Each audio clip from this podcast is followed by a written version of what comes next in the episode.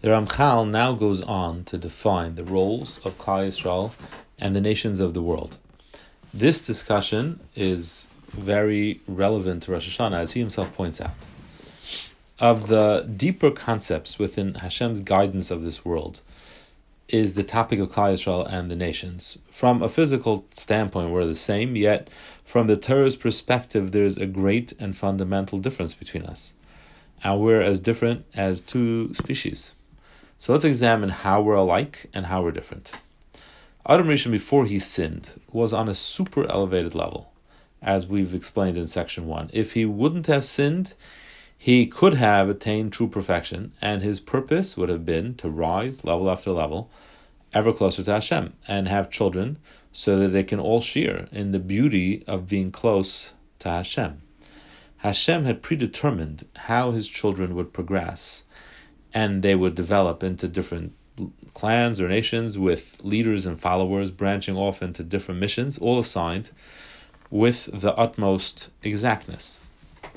When Adam sinned, he fell from this level, and darkness became a part of him to a great degree. With his fall, all of mankind fell with him and can't achieve the elevated level of existence that he enjoyed. He had children in this capacity on this low level, but nevertheless, it was still possible for any of his descendants to achieve greatness because it was within their potential.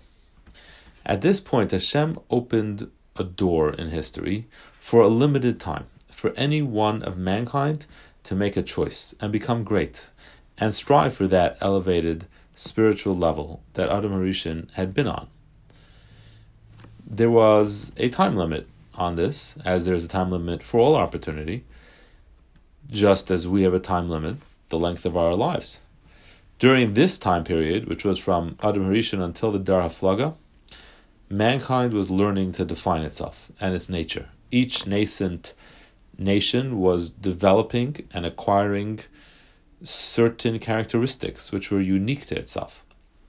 At the point of the Dar Hashem closed the door, and at that point, each one of the nations were solidified, and the tri- attributes which they had defined themselves with became their eternal attributes, so that all the descendants of that nation had those characteristics. Of all those nations, only Avram Avinu perfected himself to the point where his descendants, the nation which would come from him, were given the ability to achieve the greatest level of perfection. And it was then that the 70 nations were established, each one with a unique identity and Klal Yisrael with its elevated level of existence. After this door was closed, what happened after that was simply the roots developing into trees and branches, but no new nations or identities or missions were formed or assigned. Hashem, in his kindness, though, allowed any descendant of any nation to choose and become a part of Avram's lineage if they want. And this was when Hashem appointed Avram Avinu Av Hamon Goyim. He was the father of all Gerim, comrades. And Hashem promised him, All the nations of the world will find blessing within you. However, if they don't choose, they'll remain in their respective nations. After Klal Yisrael left Mitzrayim, the nation was further defined by 600,000 different branches or families who then inherited Eretz Yisrael. Each one of those families is an independent branch of the Jewish nation, and all that followed fall under one of those branches. Hashem gave the Torah to those 600,000 people, but He, Hashem, granted another kindness to the nations of the world and gave them another chance at the point of Kabbalah Torah. If they would have chosen to accept the Torah, they could have merited the same fortune as Klal Yisrael and be given a chance to achieve true perfection. However, they refused, and at that point, their fate was sealed forever.